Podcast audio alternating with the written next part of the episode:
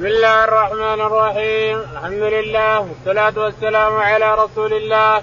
قال الإمام الحافظ أبو عبد الله محمد بن إسماعيل البخاري في صحيح كتاب الحج. باب من لم يقر بالكعبة ولم يطف حتى يخرج إلى عرفة ويرجع بعد الطواف الأول. قال رحمه الله دثنا محمد بن أبي بكر. قال حدثنا فضيل. قال حدثنا موسى بن عقبة. قال أخبرني قريب بن عبد الله بن عباس رضي الله عنهما قال قدم النبي صلى الله عليه وسلم مكة فطاف وسعى بين الصفا والمروة ولم يقرب الكعبة بعد طوافه بها حتى رجع من عرفة. بسم الله الرحمن الرحيم الحمد لله رب العالمين وصلى الله على نبينا محمد وعلى آله وصحبه أجمعين.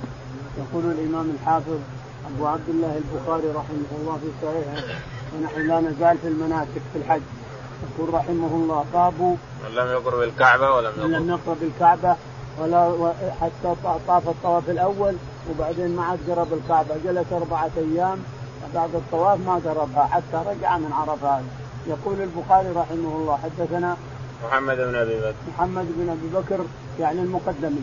قال حدثنا فضيل. فضيل. قال قال حدثنا موسى بن عقبة. قال حدثنا موسى بن عقبة. قال حدثنا قريب عن ابن عباس. قريب عن ابن عباس رضي الله عنهما أن النبي عليه الصلاة والسلام جاء مكة في أربعة خلون من ذي القعدة من ذي الحجة. أربع خلت من ذي الحجة لأنه مشى من المدينة خمس بقين من ذي القعدة. ووصل تسعة أيام. فدخل مكة قد مضى أربعة من ذي الحجة. فطاف عليه الصلاة والسلام طواف القدوم وسعى مع طواف القدوم. وهكذا كل من كان قارنا أو مفرد له أن يقدم السعي مع طواف القدوم. أما المتمتع فلا. فإنه يطوف ويسعى ويقصر ثم يوم ثمانية يطوف ويسعى ويقصر. هذا المتمتع. لكن المفرد والقارن يطوف للقدوم فقط والقدوم طواف سنة. القدوم طواف سنة. ثم يسعى معه إن شاء. يسعى مع طواف القدوم إن شاء. وإن شاء يؤخر السعي اذا بعد عرفة هو حر إن شاء أن يقدمه مع القدوم وإن شاء أن يؤخره مع طواف الإفاضة. هذا القارن المفرد. فالنبي عليه الصلاة والسلام قدم مكة وطاف للقدوم وسعى مع القدوم ولم يسعى بعد ذلك. لكن الشاهد أنه ما أتى مكة ما أتى الطواف بعد ذلك. طاف للقدوم وسعى ثم خرج إلى المحصب وجلس هناك حتى جاء يوم ثمانية. ما وصل إلى ما جاء مكة مرة إلا بعد عرفة. معنى هذا أن التردد على الكعبة ما له لزوم. إلا الإنسان اللي يقول أنا أبى أسافر ولن كان زحام بزاحم وقت أسافر ولا في كعبة ثانية. لكن الحجاج له لزوم يزاحمون الناس. تجي الإنسان وتطوف إن كنت معتمرا وتسعى أو تطوف القدم إن كنت قارن أو مفرد ولا تأتي البيت. خلاص ما له لزوم زحم الناس. خذ البيت في الجدد. يأتي غيرك من المسلمين المحرمين يريدون أن يطوفون. فلا تزحم الناس. أنت خلاص طفت وسعيت. طفت للقدوم وسعيت والا طفت للعمره وسعيت خلاص يكفي.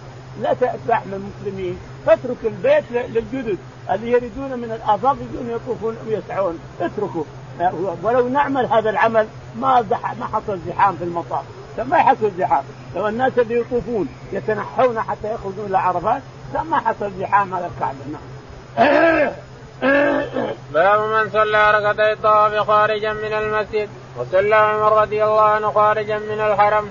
قال رحمه الله دثنا عبد الله بن يوسف قال أخبرنا مالك محمد بن عبد الرحمن عن عروة زينب عن أم سلمة رضي الله عنها شكوت إلى رسول الله صلى الله عليه وسلم.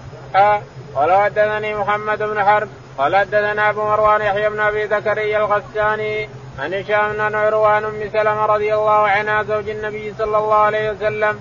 أن رسول الله صلى الله عليه وسلم قال هو بمكه وأراد الخروج ولم تكن أم سلمة طافت بالبيت وأرادت الخروج فقال لها رسول الله صلى الله عليه وسلم إذا أقيمت صلاة الصبح فطوفي على بعيرك والناس يصلون ففعلت ذلك فلم تصلي حتى خرجت.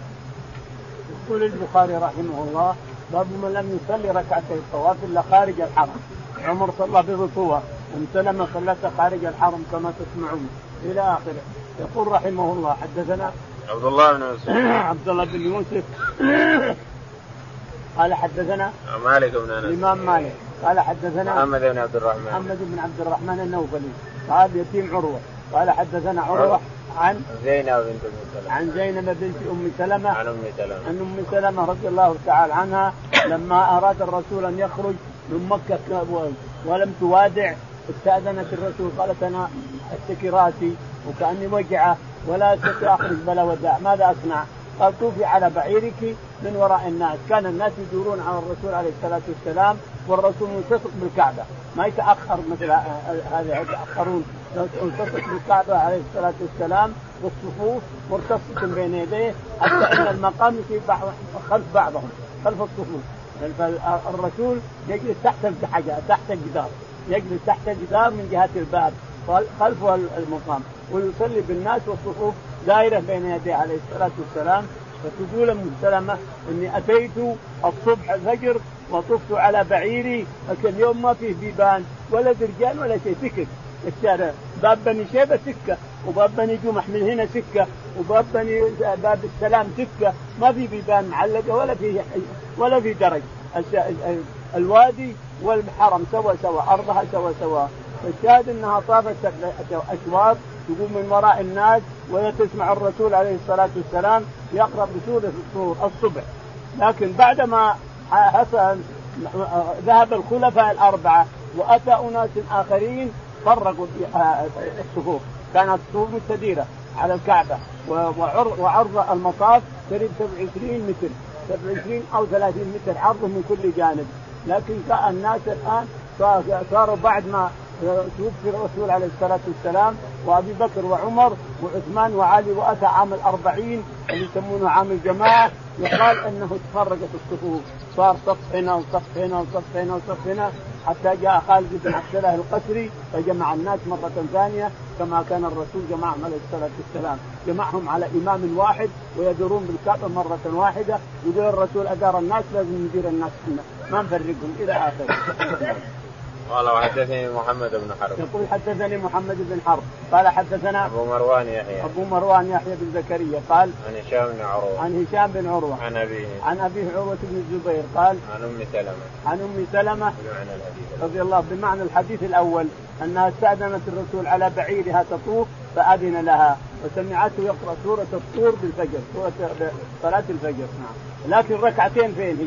اللي بوب لها البخاري الركعتين خرجت برا وصلتها برا. نعم. يعني معنى هذا أن الركعتين جائز تصليها برا يا الإنسان صليها في الحرم صليها هنا صليها هنا تصليها في عمر صلاها في القوة يعني جائز تصليها في بيتك الإنسان. جائز هذا كله. نعم. باب من صلى ركعتي الطواف خلف المقام. قال رحمه الله حدثنا آدم قال حدثنا شعبة قال حدثنا عمرو بن دينار قال سمعت ابن عمر رضي الله عنهما يقول قدم النبي صلى الله عليه وسلم فطاف البيت سبعا وصلى خلف مقام ركعتين ثم خرج إلى الصفا. وقد قال الله تعالى لقد كان لكم في رسول الله أسوة حسنة. يقول البخاري رحمه الله باب من صلى خلف المقام ركعتين. حدثنا آدم بن أبي آدم بن أبي إياس قال حدثنا شعبة. شعبة قال حدثنا عمرو بن دينار. عمرو بن دينار قال عن ابن عمر. عن ابن عمر رضي الله عنه قال أن رسول الله صلى الله عليه وسلم قدم فطاف بالبيت السبعه وصلى خلف المقام يقول إن الرسول عليه الصلاة والسلام قدم مكة وصلى وطاف سبع مرات ثم أتى المقام فصلى خلفه لأن الله قد أنزل في سوره في عام الفتح أنزل الرسول أنزل ربنا واتخذوا من مقام إبراهيم مصلى. كان المقام أول ملصق بالكعبه ومربوط بحلق الكعبة. فأخره الرسول عليه الصلاة والسلام. عام الفتح. أخره إلى هناك ونزلت الآية واتخذوا من مقام إبراهيم مصلى بإشارة عمر رضي الله تعالى عنه. وإلا كان الحجر الأسود المقام مقام إبراهيم ملصق بالكعبة ومربوط برباط عن الشيء اللي يشيله ولكن الرسول أخره ووضعه مكان هذا قال هذا مكانه الذي وضعه فيه الخليل عليه الصلاة والسلام. معنى هذا أن المقام الموجود هذا وضعه الخليلين عليهم الصلاة والسلام. إبراهيم ومحمد عليه الصلاة والسلام. فلا يتحدث متحدث أن ينزع المقام من مكانه بعدما ثبت ثبوتا شرعيا أن الخليلين وضعه في هذا المكان. وضعاه الاثنين في هذا المكان. خليل الرحمن إبراهيم وخليل الرحمن محمد عليه الصلاة والسلام. فلا يجوز يتحدث المتحدث ان ينزع مكانه أو يزحزح عن مكانه اطلاقا. كان على وقت الأشراف يحطونه بصندوق يؤخرونه عن المطاف ليجعل المطاف يتوسع. ما أدري ابو سعيد بن أبي نمي من الأشراف اسمه سعيد بن أبي نمي. في تاريخ مكة يجيله وراء ويخلي الناس يطوفون بلا مقام. لكن هذا خطأ. نرى أنه خطأ.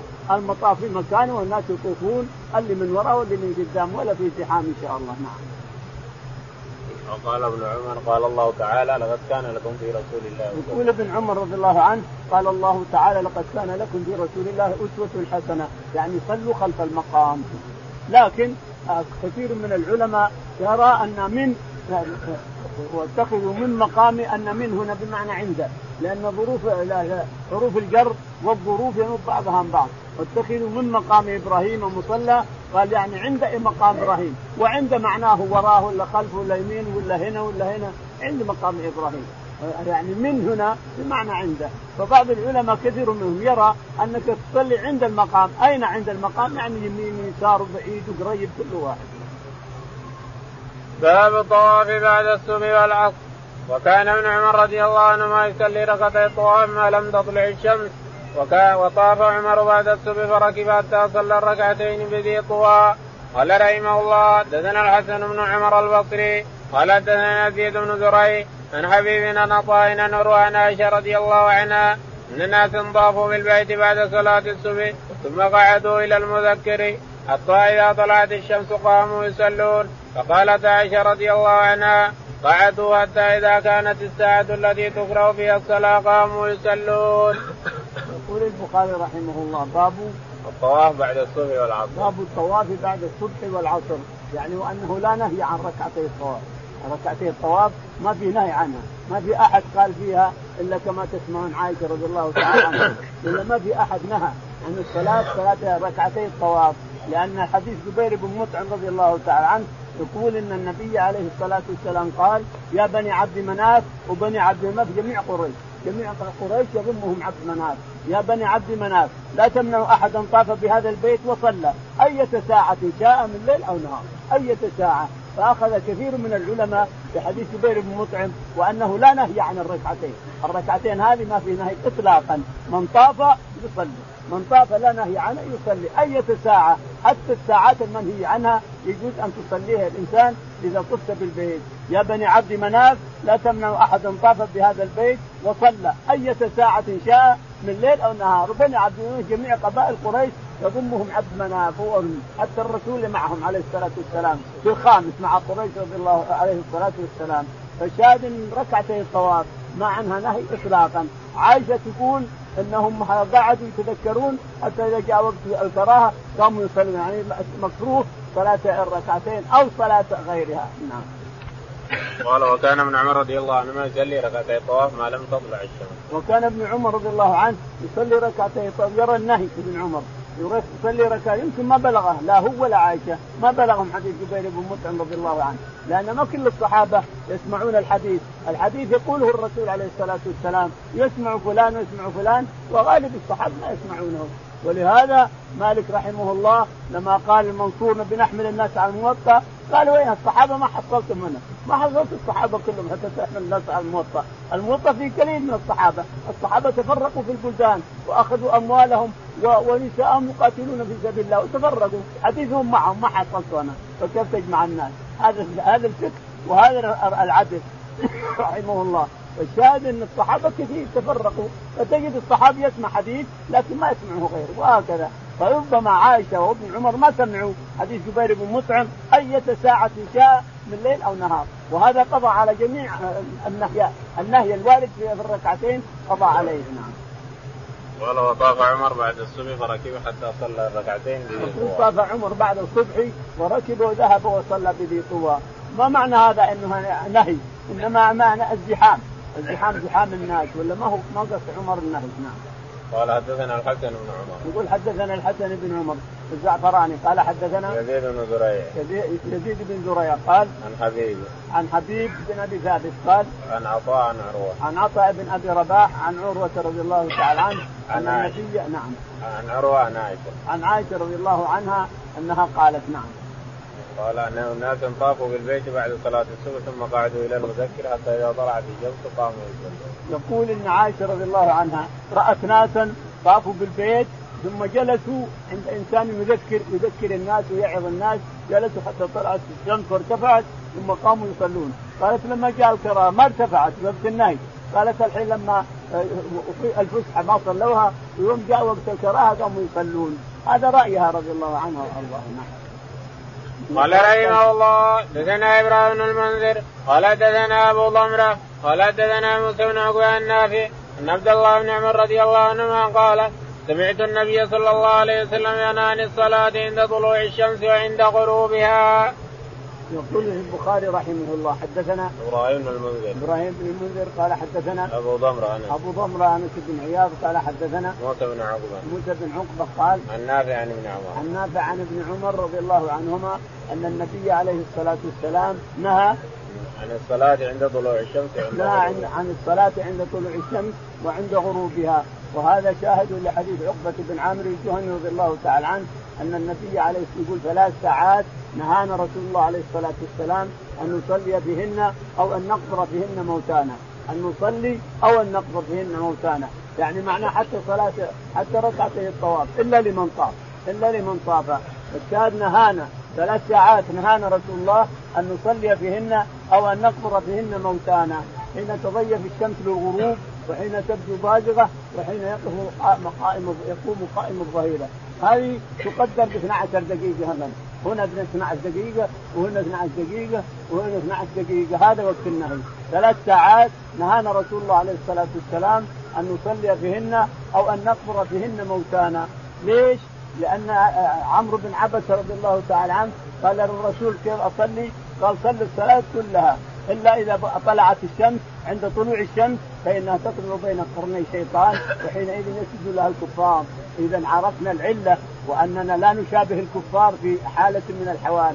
المسلمون لا يجوز أن يشابه الكفار في أي حالة من الأحوال. حين تطلع الشمس ويطلع بين قرني شيطانين شياطين تسجد لها الكفار. وهنا تغرب ويغرب بين قرنيها شياطين تسجد له الكفار. وهنا تسجر جهنم ويسجل المجوس نيرانا ويسجدون لها. اذا فالموضوع عدم مشابهة الكفار لما النهي عن الصلاة عند الطلوع وعند الوقوف وعند الغروب لئلا لا نشبه الكفار. يبعدنا رسول الله عليه الصلاة والسلام عن مشابهة الكفار ولكن إحنا نقول لا إلا نشابههم أن ما نطيعك يا رسول الله. لازم نشابه الكفار. لازم نشابه اليهود. لازم يفعل بما فعل اليهود. ولا نطيعك. هذا اللي يفعلونه الناس اليوم أو لسان حالهم كما تسمعون وكما ترون أفعال الناس اليوم. نعم. قال رحمه الله دثنا الحسن بن محمد والزعفراني قال دثنا عبيد بن حميد قال دثني عبد العزيز بن رفيع قال رأيت عبد الله بن الزبير رضي الله عنهما يطوف بعد الفجر ويصلي ركعتين. قال عبد العزيز ورأيت عبد الله بن الزبير يصلي ركعتين بعد العصر ويخبر أن عائشة رضي الله عنها حدثته أن النبي صلى الله عليه وسلم لم يدخل بيتها إلا صلاهما. يقول البخاري رحمه الله حدثنا الحسن بن محمد الحسن بن محمد قال حدثنا عبيد بن حميد. عبيد بن حميد قال حدثنا عبد العزيز بن رفيع. عبد العزيز بن رفيع قال رأيت عبد الله بن الزبير يطوف بعد الفجر يقول رأيت عبد الله بن الزبير يطوف بعد العصر بعد الفجر. بعد الفجر ويصلي. ركعتين نعم. وقال عبد العزيز أيضا رأيت عبد الله بن الزبير يصلي ركعتين بعد عبد العصر. رأيت عبد الله بن الزبير يصلي ركعتين بعد الفجر. بعد العصر يعني بعد العصر وبعد الفجر صلى ركعتين. يعني النهي ما ما ما بلغ أو ما ورد نعم. ويخبر أن عائشة رضي الله عنها حدثته النبي صلى الله عليه وسلم لم يدخل بيتها إلا صلى ويخبر أن عائشة رضي الله تعالى عنها تقول أن الرسول عليه الصلاة والسلام لم يدخل بيتها إلا صلى ركعتين، يعني إذا جاء من الفريضة صلى النافلة ولا ينظر إلى نهي ولا ما نهي، يعني متى ما جاء من الفريضة أو جاء يريد الصلاة فإنه يصلي في بيتها ركعتين ولا يسحبن نهي ولا غيره. باب المريض يطوف راكبا. قال رحمه الله دثنا إسحاق الواصدي قال دثنا خالد خالد الحزاء عن كريمان بن عباس رضي الله عنهما إن رسول الله صلى الله عليه وسلم طاف في البيت وهو على بعير كلما اتى على الركن أشار إليه بشيء في يده وكبر. يقول البخاري رحمه الله باب من طاف بالبيت راكبا لكن أبو داود يقول إن الرسول عليه الصلاة والسلام قدم مكة من المدينة شافي مشتكي يعني تعبان فيه تعبان ولهذا طاف على بعيره يعني ما صيده يقول يقول طاف على بعيره. ففهمنا أن أول طواف قدم الرسول عليه الصلاة والسلام أول أول طواف طافه على على بعير. طافه على بعير. يعني عرفنا تحديد الوجه أو تحديد الطواف الذي طافه على بعيره عليه الصلاة والسلام. يقول البخاري حدثنا إسحاق الواسطي. إسحاق الواسطي. قال حدثنا خالد الطحان. خالد الطحان. عن خالد الحذا قال عن إكرمة عن ابن عباس. عن إكرمة عن ابن عباس أن النبي عليه الصلاة والسلام قدم مكة فطاف على بعيره. طاف سبعة أشواط يستلم الركن بمحجن. يصير محجن على على ذا يستلم الركن بمحجن يمكن محجن طويل. كل الناس مرتفعة. والحجر قريب الله أعلم متر متر بزيادة قليل. فهو ينحني على الحجر يمسه بالعصا. المحجن. المحجن يجوز لكم إنه الراس كذا. كذا. نعم. قال رحمه الله حدثنا عبد الله بن مسلمة قال حدثنا مالك محمد بن عبد الرحمن بن نوفل عن اروان زينب بن ام سلمة عن أم سلمة رضي الله عنها قالت شكوت إلى رسول الله صلى الله عليه وسلم أني أشتكي فقال طوفي من وراء الناس وأنت راكبة فطفت رسول الله صلى الله عليه وسلم يصلي إلى جنب البيت وهو يقرأ بالطور وكتاب مسطور. يقول البخاري رحمه الله حدثنا عبد الله بن مسلم. عبد الله بن مسلم القعنبي قال حدثنا مالك قال حدثنا محمد بن عبد الرحمن محمد بن عبد الرحمن النوفلي يتيم عروة قال حدثنا عروة بن الزبير عن زينب بنت أم سلمة عن زينب بنت أم سلمة عن أم سلمة رضي الله تعالى عنها أنها لما أرادت أن تواجه وتخرج والرسول يريد أن يخرج أيضا قالت يا رسول الله إنها تشتكي ولا تستطيع تطوف على رجولها قال طوفي من وراء الناس على بعيرك. كان الناس يدخلون على بعيرينهم بدون ما في ما في درج ولا شيء. يدخلون على بعيرهم ويطوفون على بعارينهم لأن ما في درجان. سكة متواسيه كلها هي والحرم سوا سوا. فطافت من وراء الناس تقول ام سلمه طفت من وراء الناس وسمعت الرسول عليه الصلاة والسلام يقرأ سورة الطور في الفجر. صلي الفجر ويقرأ سورة الطور نعم. باب سكاية الحاج. قال رحمه الله حدثنا عبد الله بن أبي الأسود قال حدثنا أبو ضمرة قال حدثنا عبيد الله النافع عن ابن عمر رضي الله عنه قال استاذن العباس بن عبد المطلب رضي الله عنه رسول الله صلى الله عليه وسلم أن يبيت بمكه ليالي امنا من أجل سقايته فأذن له. يقول البخاري رحمه الله باب سقاية الحاج. سقاية الحاج. يقول حدثنا عبد الله بن أبي الأسود. عبد الله بن أبي الأسود قال حدثنا أبو ضمرة. أبو ضمرة قال حدثنا عبيد الله بن عمر. عبيد الله بن عمر قال النافع عن ابن عمر. النافع عن ابن عمر أن العباس رضي الله تعالى عنه لأنه صاحب السقاية. بني شيبة أهل البيت والعباس صاحب السقاية صاحب زمزم راعي زمزم.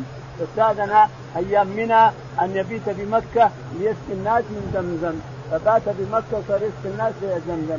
وأذن الرسول عليه الصلاة والسلام للرعاة. رعاة الإبل والسقاة يرعون الإبل ثلاثة أيام ألا يبيتوا بمنى معنى هذا أن الإنسان له عذر شرعي أنه له أن لا يبيت بمنى إذا كان لك شرع عذر شرعي الإنسان عذر شرعي أما مريض شديد المرض أو عنده أو ما يقدر كذا أو حاجة ضرورية فإن لك يا إنسان لا تبيت بمنى لأن الرسول رخص للرعاة الا يبيتوا بمنى ثلاثة أيام ورخص للعباس الا يبيت منى لأجل سقايه الحاج كان يسقي الحاج. وأتى الرسول عليه الصلاة والسلام يوم أربعة لما انتهى الرابع العيد أتى عليه الصلاة والسلام ودخل الحرم على رجوله. وجاء إلى زمزم وعمه يسقي. قال يا فضل اذهب ائت بقدح قدح من زمزم من أمك لأن الأواني هذه والدلو هذا اوسخ وسخه الناس. قال اسقني اسقني من هنا من هنا لا تجيبني أمك ولا من غيرها. اسقني من هنا. فاخذها قدح وأعطى الرسول عليه الصلاة والسلام وهو في نفس بئر زمزم وشرب وقال لولا أن يغلبكم أن يغلبكم الناس يا بني العباس لنزعت معكم، لكن لو ألمس الحبل أنا الناس كلهم تضاربوا وصاروا ينزعون معكم، لكن ترك الحبل لأجل العباس يكون هو الرئيس على زمزم، ترك عليه الصلاة والسلام السقاية من زمزم. وأن ينزع دلو من زمزم ولا وده؟ وده إنه ينزع. لكن يقول أخشى أن تقاتلكم الناس وتعزلكم عن سقايتكم فتركها وأخذ قدحا من البير وشرب زمزم تعالى الله وتقدس إذا شرب منه أول ولا الحين ما أدري عنه أول كان دلو دلو جلد جلد بقرة مدقوم وكانوا قاعدين يطلعونه بالحبل ويعطونك تشرب في الصباح ما عندك ألذ منه تعالى الله وتقدس. حتى إن مريض اشتكى على جميع أطباء العالم مشى العالم كله. إلا على ناقه بعدين على سفن وعلى شيء كله سفن. بطنه كأن في ثلاث أولاد هكذا هيك اشتكى لجميع أطباء العالم جميع أمم الأرض اشتكى لهم ما حط الرائده جاء هنا قال له واحد يا أخي اشرب من كل صبح من الدلو لا تخلي أحد يشرب من الدلو إن شاء الله يشفى. فصار كل صبح. يأتي يشرب من الدلو لما يروى. يقول أحس بالماء يصير بين ضلوعي هكذا مليان. يقول يوم أخذت السابع يوم السابع تعالى الله وتقدس يقول وانام على عهدي يقول ينفجر تعالى الله وتقدس من أسفل ومن فوق. وياخذ يقول ثلاث ساعات وهو بهذا الشكل لا يدري هو مغشيا عليه حتى صحي. يوم صحي إلى بطنه كأنه تعالى الله وتقدس ملحوس اللحم ما في شيء مرة واحدة. يوم اخذ يومين. ويروح للأطباء اللي يقولون راح تموت بعد سبعة أيام. قال أنا جيتكم يوم قال وش وش الدواء اللي عمل؟ قال زمزم. قالوا خلاص زمزم. زمزم حلل حلل وأنا حاضر. ورأيت التحليل أنا. عند شيخنا رحمه الله عبد الله بن حسن ساكن بالداودية. هنا الداودية كانت هنا أبوابها. ساكن شيخنا بالداودية رحمه الله. وجاء الراجل طبيب. كان للتكيه المصرية أيام الخديويين لهم تكيه مصرية. جناح ياكلوا الناس يجربونهم وجناح مستشفى تعالى الله وتقدس فجاء الطبيب يسمى رجب. فلان رجب اسمه طبيب. فقال الشيخ رحمه الله أرغب أن تحلل لي زمزم لأن الناس أكثر الكلام هذا يقول مخلوط وهذا كذا مرات يصير حلو مرات يصير مر. رجل تحلله لي. فحلله يقول في خمسة خمس مواد. واحدة منها تدفع هذا عن زمزم. واحدة من المواد زرنيخ وكبريت وملح خمس مواد الواحدة بحالتها تدفع الأذى عن زمزم فلا تأتي على خمس مواد في زمزم خمس من المواد من المواد التي كلها شفاء للإنسان. واحدة منها لا تخلي شيء يختلط بزمزم ولهذا تجد زمزم لا يختلط بالماء إطلاقا. زمزم صبوا على الماء أو صب الماء عليه ما يختلط بزمزم. تجده حاله ما عاد يختلط لا فوق ولا تحت ما يختلط قال رحمه الله دثنا إسحاق قال دثنا خالد عن خالد الحزان كلمان بن عباس رضي الله عنهما أن رسول الله صلى الله عليه وسلم جعل سقايا فاستسقى فاستقى فقال العباس يا فضل اذهب إلى أمك فات رسول الله صلى الله عليه وسلم بشراب من عندها فقال اسقني قال يا رسول الله إنهم يجعلون أيديهم فيه قال اسقني فشرب منه ثم أتى زمزم وهم يسقون ويعملون فيها فقال اعملوا فإنكم على عمل صالح. ثم قال لولا أن تغلبون نزلت حتى اضع الحبل على هذه يعني هاتكه واشار إلى هاتقه. يقول البخاري رحمه الله حدثنا إسحاق إسحاق. قال قال حدثنا خالد الضحان خالد الضحان قال خالد الحذاء. عن خالد عن خالد الحذاء قال عن عكرمه عن ابن عباس. عن عكرمه عن ابن عباس رضي الله عنهما أن النبي عليه الصلاة والسلام جاء ووقف على عتبة زمزم ثم قال اسكني يا عباس. فأرد قال يا فضل هات قدح من أمك هات زمزم من أمك. قال اسكني يا عباس من هذا. قال يا رسول الله يحطون الناس يديهم فيها وفيها أوصاف. قال اسكني يا عباس. فأخذ قدح من الدلو وعطى عليه ثلاثين كرب ثم قال لولا أن تغلبكم الناس لوضعت الحبل على عاتقي ونزعت دلو. لكن تغلبهن لو وضع الحبل على عاتقي وأمسكوا لومس. أنا غربكم الناس وغلبكم عليه فتركه للعباس رضي الله عنه يسمون السقاة إلى آخر الزمان نعم. باب ما جاء في زمزم قال رحمه الله دثنا عبدان قال أخبرنا عبد الله قال أخبرنا يونس بن الزهري عن أنس بن مالك رضي الله عنه أنه قال كان أبو ذر رضي الله عنه يحدث أن رسول الله صلى الله عليه وسلم قال خرج سقي وأنا بمكة فنزل جبريل عليه السلام فخرج صدري ثم غسله بماء زمزم ثم جاء بتقسيم من ذهب ممتلئ حكمة وإيمانا فأفرغها في صدري ثم أطبقه ثم أخذ بيدي فعرج إلى السماء الدنيا. قال جبريل لخازن السماء الدنيا افتح قال من هذا؟ قال جبريل. يقول البخاري رحمه الله باب ما جاء في زمزم. باب ما جاء في زمزم يعني أنها فضيله لها فضل عظيم. ومن دعا عندها شرب ودعا فإنه يستجاب بإذن الله. من ذلك لأنها طعام. لما رأى أبو ذر الغفاري شهر كامل بدور الرسول وخايف من قريش بدور الرسول عليه الصلاة والسلام بلغه أن في رجل يدعي النبوة ويريد أن يلقاه. لكن خايف من قريش يمسكوه ولا يآذوه ولا شيء. وجلس شهر وهو يلفلف يدوره لما رآه علي رضي الله عنه. إيش بك يا فلان؟ إيش بك أنت يا أخي؟ أنت منين جاي؟ قال والله أنا من البادية. من أنت؟ قال أنا فلان قال من أنت؟ وقال دور الرسول. قال تعال تعال وراه يوم بين الركنين قال هذا رسول الله عليه وسلم عليه وقال إيه؟ قال له الرسول من جيت؟ قال الله من بلادي ومن أهلي ومن قوم بني كفار جيت أبحث عنك أنت أريدك أنت. قال ما تستطيع تتبعني. لكن أسلم الآن أني لا أشهد أن لا إله إلا الله وأن محمد رسول الله. وأجلس في بلادك هناك حتى تسمع إني ظهرت. وتعال. ثم قال له أنت من كم هنا؟ قال شهر يا رسول الله وأنا هنا كيف شهر؟ منين تأكل منين تشرب؟ وأنت مختفي وتقول انك ما. ما تذهب لحد، قال والله يا رسول الله ما لي إلا زمزم، ما أشرب إلا زمزم، كل الشهر هذا جيت وأنا مصفر ولا أقدر أمشي من الهزال لكن كما ترى سمنت وكان بطني وصار لي عكن شفاء سقم في أبي داود والسنن اللي بعده يعني معنى هذا أن قول طعام وطعم منفرده لحالها وهذيك منفرده لحالها وما أدراك أنها طعام طعم وشفاء سقم إلى آخره. نعم. قال حدثنا عبدان. يقول البخاري رحمه الله حدثنا عبدان قال حدثنا عبد الله بن المبارك عبد الله بن المبارك قال حدثنا يونس بن يزيد. يونس بن يزيد قال عن ابن شهاب. عن ابن شهاب الزهري قال عن أنس بن مالك. عن أنس بن مالك رضي الله تعالى عنه قال كان أبو ذر رضي الله عنه يحدث ان رسول الله صلى الله عليه وسلم قال خرج سقفي وأنا بمنزل. يقول أبو ذر رضي الله تعالى عنه إن الرسول عليه الصلاة والسلام كان يحدث أنه شق صدره عليه الصلاة والسلام عند الحجر هنا. عند الحجر يقال إنه عند الحجر ويقال في بيت أم هاني الله أعلم.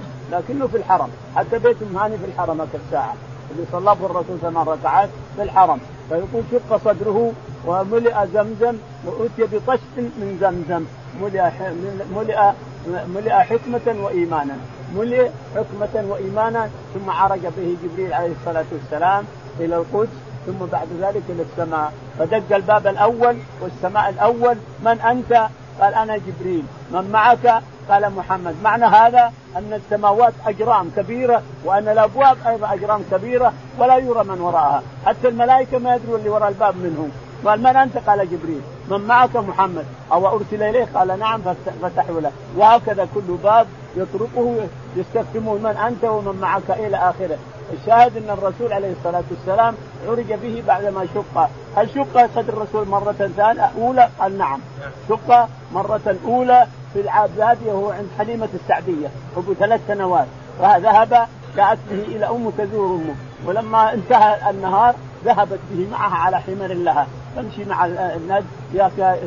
البادية بني سعد وغيرهم يجون يأخذون أولاد قريش. علشان يربونهم ويتربى الولد بالبادية ويصير بطل ولا يخاف من الذيب ولا يخاف من شيء. ما يقعد مكة لا قاعد مكة صار حضري قد يخاف وقد لا يخاف. لكن يجون وتاخذه ترضعه وتأخذ فلوس علشان تأخذ أجر من أم الولد. تاخذه ترضعه وتجيب ولها.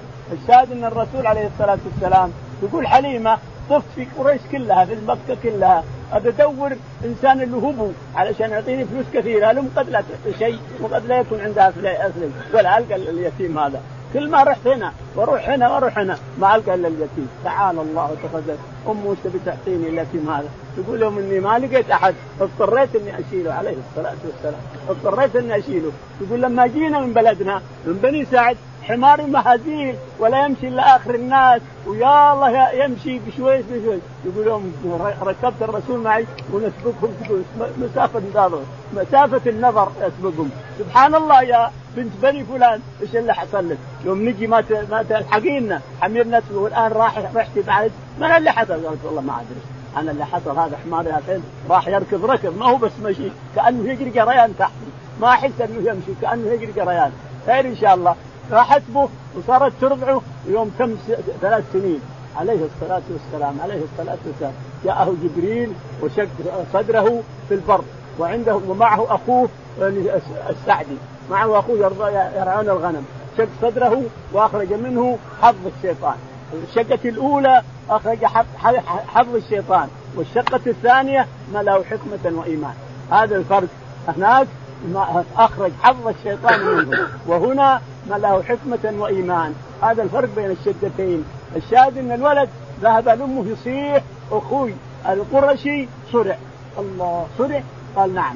فأتت تركض وقابلها قائم. خلاص انتهى من الصرع احتضنته وذهبت له خذت حمارها وجابته لأمه. مع أنها يوم يجي قالت له خلي قالت لا. جابته وحطته عندها. مالك جبتيه بسرعة. أمس من عيت عليه واليوم جبتيه قالت ما في قالت لا ما تروحين حتى تعلميني. قالت والله شق صدره؟ تخافين على ولدي؟ اذهبي بسلامه اذهب. خليه خليه. علمتي أني لما ولدته ولد مختونا وأن أصبعه إلى السماء وانها ضاءت قصور قصرى لما ولدته. بسلام خليه عندي. هذا الشاهد. الشاهد إنه شق مرتين عليه الصلاة والسلام. مرة أذهب حفظ الشيطان ومرة ملأ حكمة وإيمان إلى آخره.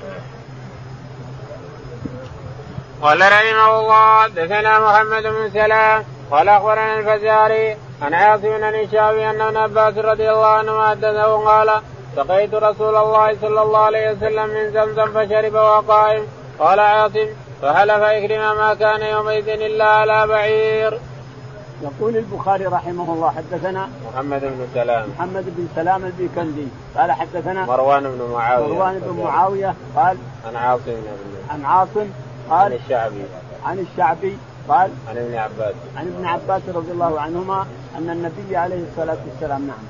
قال سقيت رسول الله صلى الله عليه وسلم من زمزم فشرب وهو قائم. قال سقيت رسول الله عليه الصلاة والسلام من زمزم وهو قائم. يعني شرب من زمزم وهو قائم عليه الصلاة والسلام. واللي سقاه أبوه إلا كان الرسول جاء مرة ثانية وشرب جائز قال عاصم بن سليمان فحلف عكرمه ما كان يومئذ إلا على بعير. فحلف يقول إن عكرمة حلف.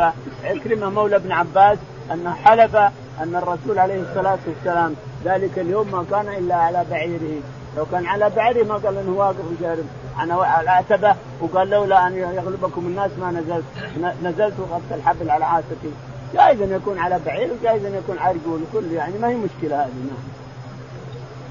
باب طواف القارن قال رحمه الله دثنا عبد الله بن يوسف قال أخبرنا مالك بن شهاب ان راى عائشة رضي الله عنها خرجنا مع رسول الله صلى الله عليه وسلم في حجة الوداع فهللنا بعمرة ثم قال من كان معادي فليحل بالحج والعمرة ثم لا يحل منهما. فقد انت مكة وأنا حائط فلما قضينا حجنا أرسلني مع عبد الرحمن إلى التنين فاعتمرت فلما فقال رسول الله صلى الله عليه وسلم هذه مكان عمرتك فطاف الذين حلوا بالعمرة ثم حلوا ثم طافوا طافا آخر بعد أن رجعوا من منى وما الذين جمعوا بين الحج والعمرة فإنما طافوا طوافا واحدا.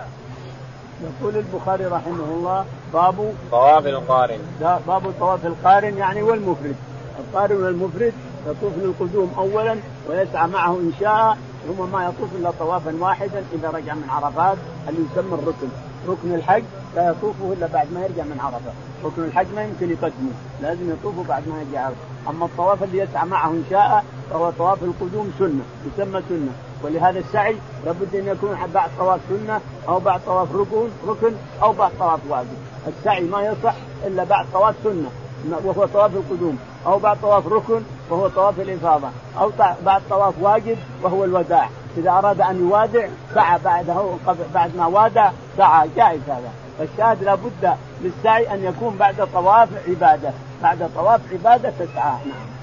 قال حدثنا عبد الله بن يوسف. يقول حدثنا عبد الله. قال حدثنا مالك. مالك. قال عن ابن شهاب. عن ابن شهاب الزهري عن عروة عن عائشة. عن عروة عن عائشة رضي الله تعالى عنها قالت نعم. خرجنا مع رسول الله صلى الله عليه وسلم في حجة الوداع فأعلنا بعمرة ثم قال من كان معه فليحل بالحج. تقول خرجنا مع الرسول عليه الصلاة والسلام من المدينة نريد مكة فقال الرسول عليه الصلاة والسلام من كان معه هدي فلا يحل من عمرته ما يحل احرامه حتى يأتي الحلة محله حتى يأتي الهدي محله. ومن كان مفرد فإن شاء بقي وإن شاء فسخ الإحرام إلى أما مع اللي معه القرآن لا يمكن أن يحل. اللي معه القرآن لا يمكن أن يحل إلا إذا بلغ الهدي محله في منى. بعد عرفات ورمي جمرة العقبة ينحر وبعد ذلك يحل. وأما المفرد والقارن اللي ما معه هدي فهو أفضل له أن يجعلها متعة يجعلها عمرة ويطوف ويسعى ويقصر ويحل. هذا هو الأفضل للذي ليس معه هدي كما أمر الرسول عليه الصلاة والسلام أصحابه عند المروة.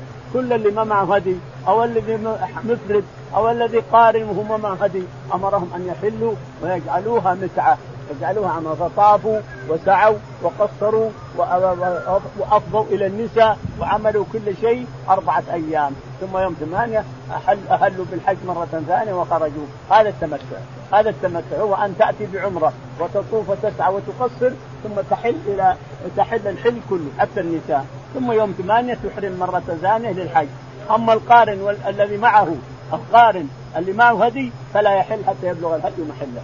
يبقى كما هو في احرامه حتى يبلغ الهدي محله. فبقي الرسول عليه الصلاة والسلام وبقي أبو بكر وطلحة وعبد الرحمن بن عوف وكثير من الأغنياء الذين ساقوا الهدي من المدينة. ومن أشترى الهدي بالطريق؟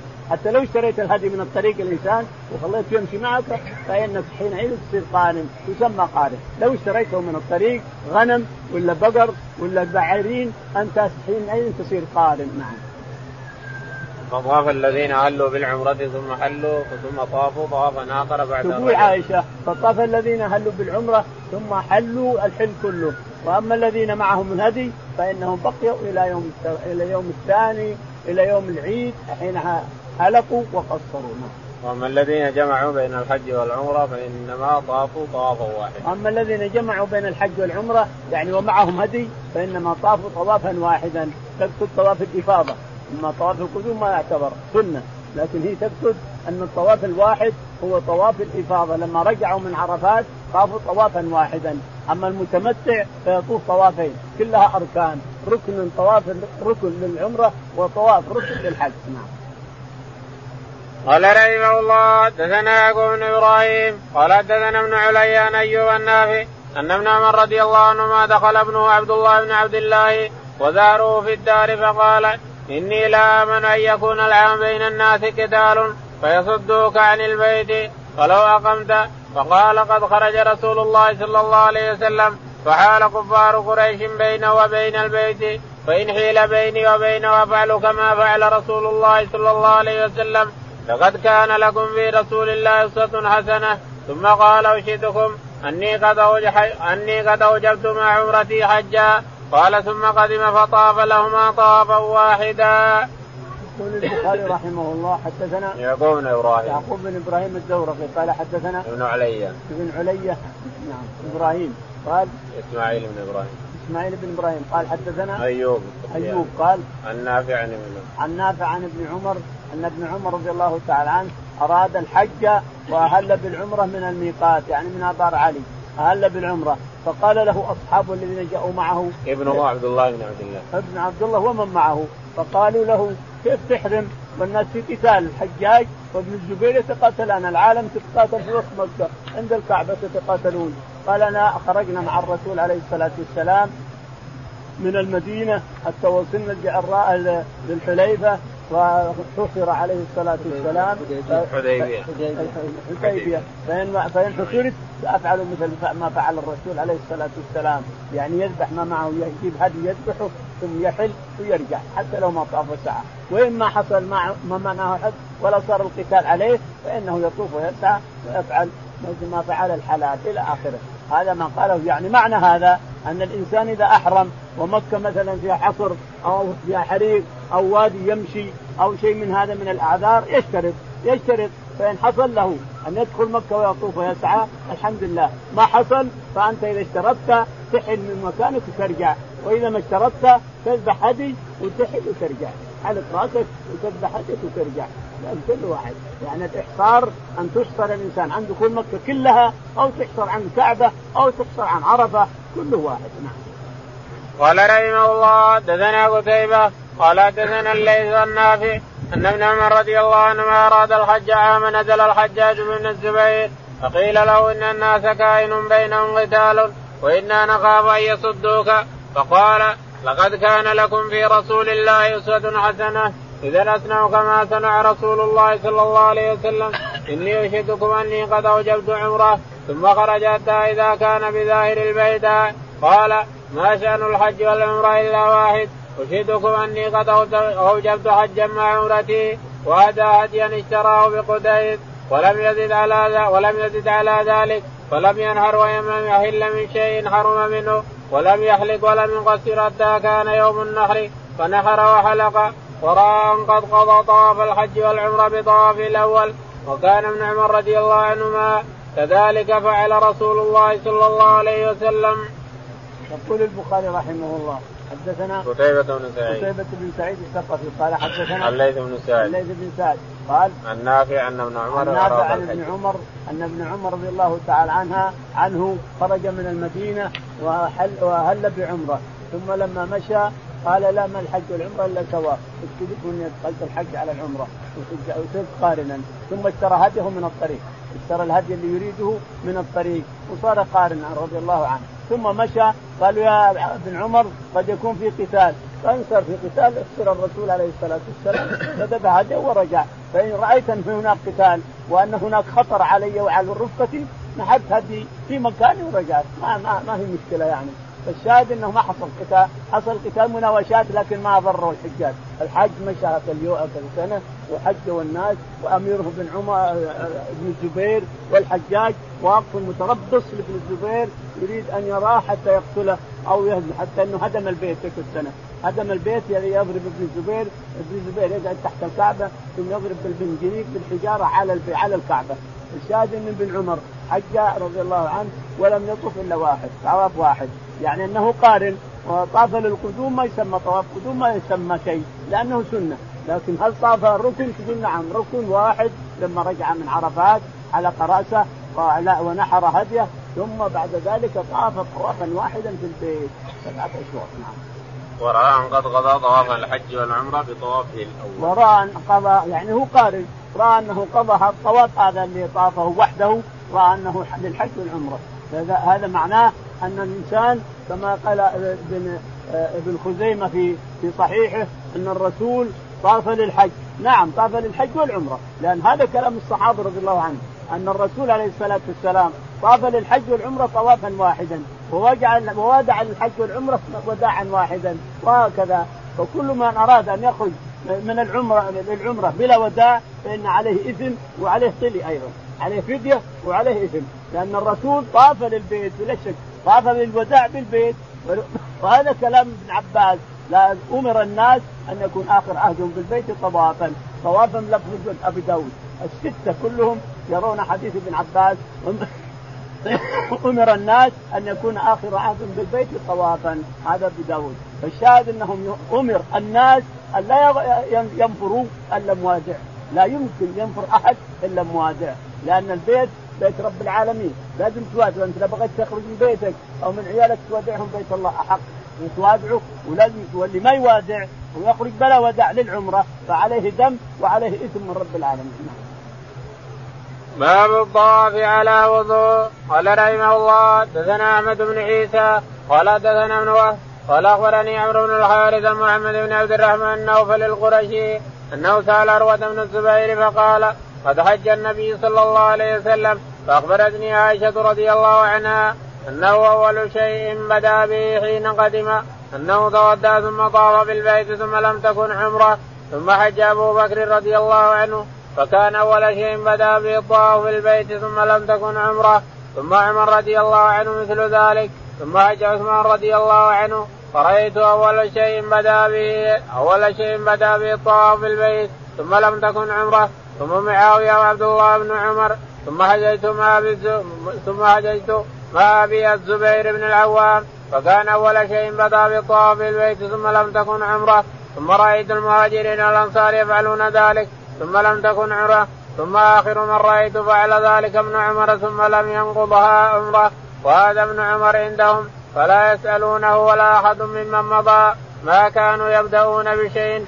حتى يضعوا أقدامهم من الطواف في البيت ثم لا يحلون. وقد رأيت أمي وقالتي حين تقدمان لا تبتدئان بشيء أول من أول من البيت تطوفان به ثم تحلان. يقول البخاري رحمه الله حدثنا باب الطواف على وضوء باب الطواف للبيت عند القدوم. حدثنا على وضوء على الطواف على وضوء نعم لأنه شرط من شروط صحة الطواف أن تكون على طهارة الإنسان. ومن لم يشترط يحتاج يقول إن الصحابة كثير. اللي حجوا حجوا حجة الوداع مع الرسول عليه الصلاة والسلام أكثر من 500 رجل. أكثر من 500 رجل أو أكثر. ما ما أمروا أن يتوضأوا. يدريك إنهم ما توضأوا. قد توضا هذا وتوضا هذا. ما بلغنا. الرسول توضأ خلاص وقدوة عليه الصلاة والسلام فالوضوء شرط لصحة الصلاة لأن صحة الطواف لأن الرسول قال الطواف بالبيت صلاة. وما دام صلاة لازم تطهر لها. فهو شرط من شروط صحة الطواف أن تتوضأ أن تكون طاهر يا قال حدثنا أحمد بن عيسى. حدثنا أحمد بن عيسى. قال حدثنا عبد الله بن وهب. عبد الله بن وهب. قال حدثنا عمرو بن الحارث. عمرو بن الحارث. قال عن محمد بن عبد الرحمن. محمد بن عبد الرحمن. عن عروة. عن عروة بن الزبير. عن عائشة. عن عائشة رضي الله تعالى عنها قالت أنه أول شيء بدأ به حين قدم أنه توضأ ثم طاف في البيت. أن الرسول عليه الصلاة والسلام أول شيء بدأ به حين أتى البيت أن توضأ عليه الصلاة والسلام. فهو شرط لصحة الطواف ولا ما يصح طوافك الإنسان؟ سواء كان نفل أو فريضة أو شيء لا يمكن يصح الطواف إلا بطهارة. نعم. والله أعلم. اللهم اهدنا فيمن هديت وعافنا فيمن عافيت تولنا فيمن توليت. اللهم توفنا مسلمين وألحقنا بالصالحين رب العالمين. حديث طويل سنعيده إن شاء الله.